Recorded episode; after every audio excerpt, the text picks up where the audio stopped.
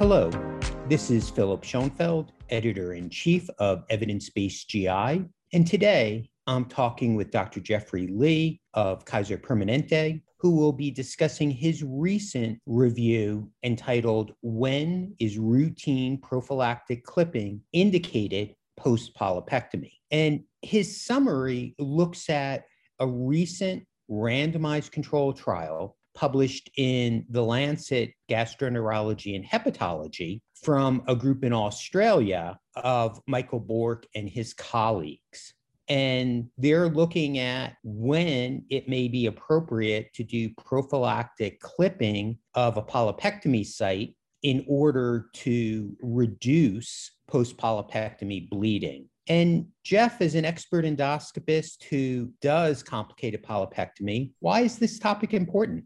Thanks, Phil. First of all, for having me uh, join the podcast and just for allowing me to review this important article. But to answer your question, why is this important? Despite recent advances in endoscopic resection of complex colorectal polyps in general, one of the main complications is post resection bleeding. And that has been a common problem despite some of the advances that we've uh, been able to improve upon. And, you know, based on the literature, clinically significant delayed bleeding or post EMR bleeding can occur in about 4 to 10% of cases. It is frequently seen in the right colon. And you know, management of post EMR bleeding can be incredibly costly and resource intensive. These patients will often require hospitalizations, even a repeat colonoscopy to help further stop this bleeding event. And so we know that there's been several randomized trials that have evaluated prophylactic clipping for prevention of post EMR bleeding. And these have shown discordant findings. The first study that, you know, was quite impressive was from Heiko Pohl's group that was published in Gastroenterology, where they had at least, uh, you know, about a thousand patients who were randomized to clip versus no clip after removal of non pedunculated lesions in the colon that were two centimeters in size or greater. And what they found was that clip was effective in reducing post EMR bleeding from about, I think it was 10 to 3.3%. And what they were able to show in their subgroup analysis, which was a striking finding, was that it was mainly effective in the proximal colon in terms of clipping. It didn't really have much of effect in the distal colon. Other subsequent studies, including a randomized trial from the Spanish group, showed that it was effective overall, but really wasn't able to kind of tease out from a, a location standpoint whether clipping was more effective in the proximal proximal versus the distal colon. And so there's just been discordant findings and none, no studies have been adequately powered to kind of address this important question whether is clipping effective or can it prevent a post-EMR bleed, particularly in the right colon, which is the most common site for bleeding. And my impression is that the authors of this study focused on answering that question to definitively determine if routine prophylactic clipping prevents clinically significant post endoscopic bleeding for EMR of large polyps in the right side of the colon. So, how exactly did the investigators do their study? Yeah. So, like you mentioned, you know, their question was Does routine prophylactic clipping prevent clinically significant post EMR bleeding within the right colon for polyps specifically 20 millimeters in size or greater. And how they answered this question was they performed a randomized control trial. And this was based out of a single tertiary medical center in Australia at Westmead Hospital in Sydney. And what they did was they enrolled 231 patients who underwent a conventional EMR. And this is with electrocautery and with injection of indigo carmine mixed with epinephrine and a viscous solution. And so this is kind of the conventional approach that we here in the States, you, in the US, and even across globally have commonly used for, for polyps about two centimeters or greater. And so this is a very common approach. And what they did, this was, like I mentioned, there's about 231 patients. They randomized them to two groups. One group received CLIP after the EMR, and the other group uh, did not receive a clip. And so the EMR, like I mentioned, was performed with electrocautery, was the conventional approach using indigo carmine with epinephrine and a viscous solution. And in situations where you know there was a, slight residual or you know there was an island, they used some techniques like cold avulsion, and then they also which they've been able to show in randomized trials uh, showing improved uh, efficacy of EMR, was that they would use snare tip soft coagulation um, around the edges too, and even also to help prevent some bleeding. And so after the resection, if they noticed any deep mural injury, such as a type 2 or type 5 uh, deep mural injury that occurred after the EMR, they would actually place mechanical clips regardless if you were in the clip or the non-clip group. And so after the EMR was completed, the endoscopist was informed about the patient allocation to whether to provide prophylactic clip or no clip, clip at all. Yeah, there were some unique features to this study. And as you said, a key feature was patients were enrolled because they had been referred from other sites for a planned EMR with electrocautery of a large non pedunculated polyp in the right side of the colon. And during the EMR, if a deep injury was identified, then clipping was done regardless of the fact the patient had enrolled in this randomized controlled trial because that would have been a danger to the patient. But then once the EMR was completed and assuming a deep mural injury wasn't identified, then an envelope was opened and the endoscopist was informed whether or not he was to place clips, usually less than five millimeters apart across the EMR defect or if the patient was in the no clip group. And I'd also note that antithrombotic agents were held for appropriate periods prior to the colonoscopy and then restarted routinely 48 hours after the procedure. So, what did the results show? Yeah, so the results show that in the intention to treat analysis, clinically significant post EMR bleeding, which they defined as hematochezia necessitating emergency department presentation, hospitalization, or re-intervention with a colonoscope within 14 days post EMR, occurred less frequently in the CLIP group than in the control group. And so the post EMR uh, clinically significant bleeding rate was about 3.4% in the CLIP group versus 10.6% in the NOTE group. So the absolute risk reduction was about 7.2%. And an important you know, result that I would like to share is that the number needed to treat to prevent one clinically significant bleeding event was about 14. And so that was the intention to treat. Now, if you looked at the per protocol results, post EMR bleeding remained lower in the clip group versus the control group. And in the, the clip group, it was about 1.1% versus 9.4% in the no clip group. And this was the absolute risk reduction was about 8.2%. And the number needed to treat was about 12.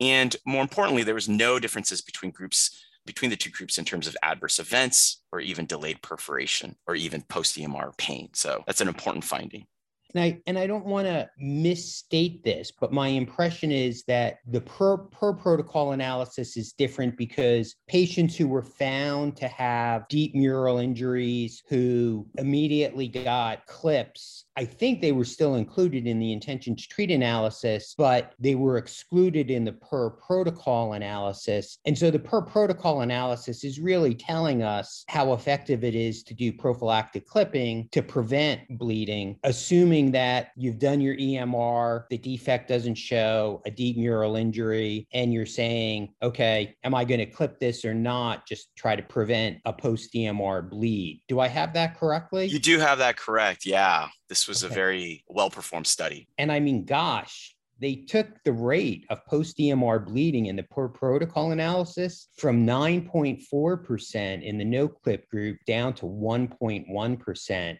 in the clip group. I, that's really remarkable results. Although I think it's important to note that these were expert endoscopists, they were advanced endoscopists seeing patients that were referred to them specifically to get more complicated polypectomies. And that might be one limitation of this study. Are, are there other limitations that you think are important to note? Yeah, you know, that was actually the main limitation was that the trial was conducted at uh, Michael Bourke's group, which is one of the leading centers for advanced resection of complex polyps. They have quite the experience and they've really spearheaded a lot of thoughtful trials that have really moved the field forward in terms of reducing post polypectomy bleeding, and along with reducing recurrence after EMR. They've used, they spearheaded a lot of findings from these trials, including snare tip coagulation of the edges of the EMR defect. And so this is a very unique group. And whether this can be translated in terms of the findings of getting it down to 1.1%, you know, I think that is an aspirational goal for all of us. But, you know, uh, one thing to, to note is that the number of clips, I just want to sh- share with the audience is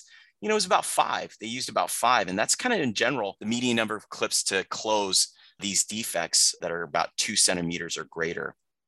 Now, this study clearly demonstrates that it's appropriate to do prophylactic clipping of a EMR site after removing a flat polyp that was 20 millimeters or greater in the right side of the colon. Now, for people like myself who are not expert endoscopists, I sometimes wonder if prophylactic clipping is overused. And I'm curious to hear about how you do prophylactic clipping in your own practice and, and what you recommend to maybe your colleagues who might not be expert endoscopists about when prophylactic clipping probably isn't needed.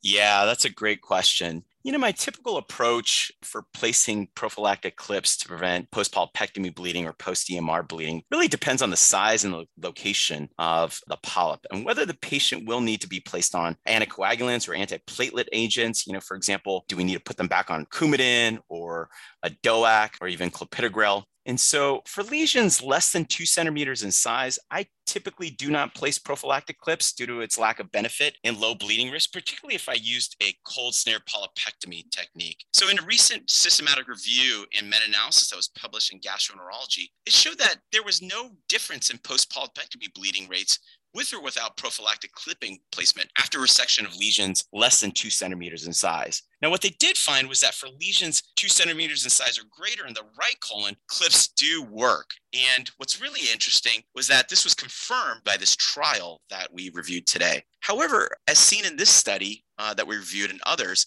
very large lesions, the ones that are like over four centimeters in size, they may not be amenable for complete closure with prophylactic clips. In these instances, I would coagulate all visible vessels with a coagulation grasper, or even use, use soft tip coagulation and ablate those vessels. Um, if I see any deep mural injuries after resection, I immediately clip that area. And so that's consistent with the literature too. Any final thoughts that you want to share with the listeners? No, I think this is a very important study and it really confirms it's really important that if you are about to embark on a EMR of a large polyp two centimeters in size and, or greater in the proximal colon, definitely be ready to clip this to help delay post polypectomy bleeding. Yep, I think that's a very clear take home message. And I think it's also helpful to just remind our listeners that the available data suggests that you shouldn't do routine prophylactic clipping in lesions less than two centimeters in size. Of course, you might have an individual patient where you see some deep mural injury, and that's okay. But if the lesion's less than two centimeters in size, you shouldn't routinely plan on doing. Yeah, yeah.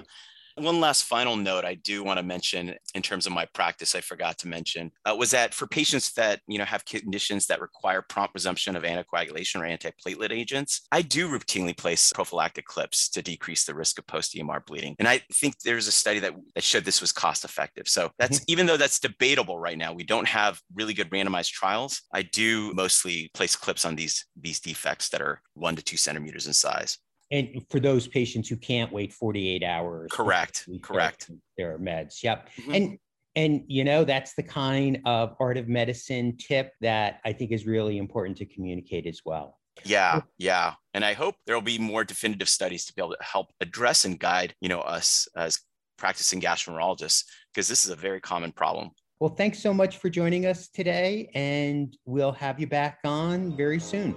Thank you so much phil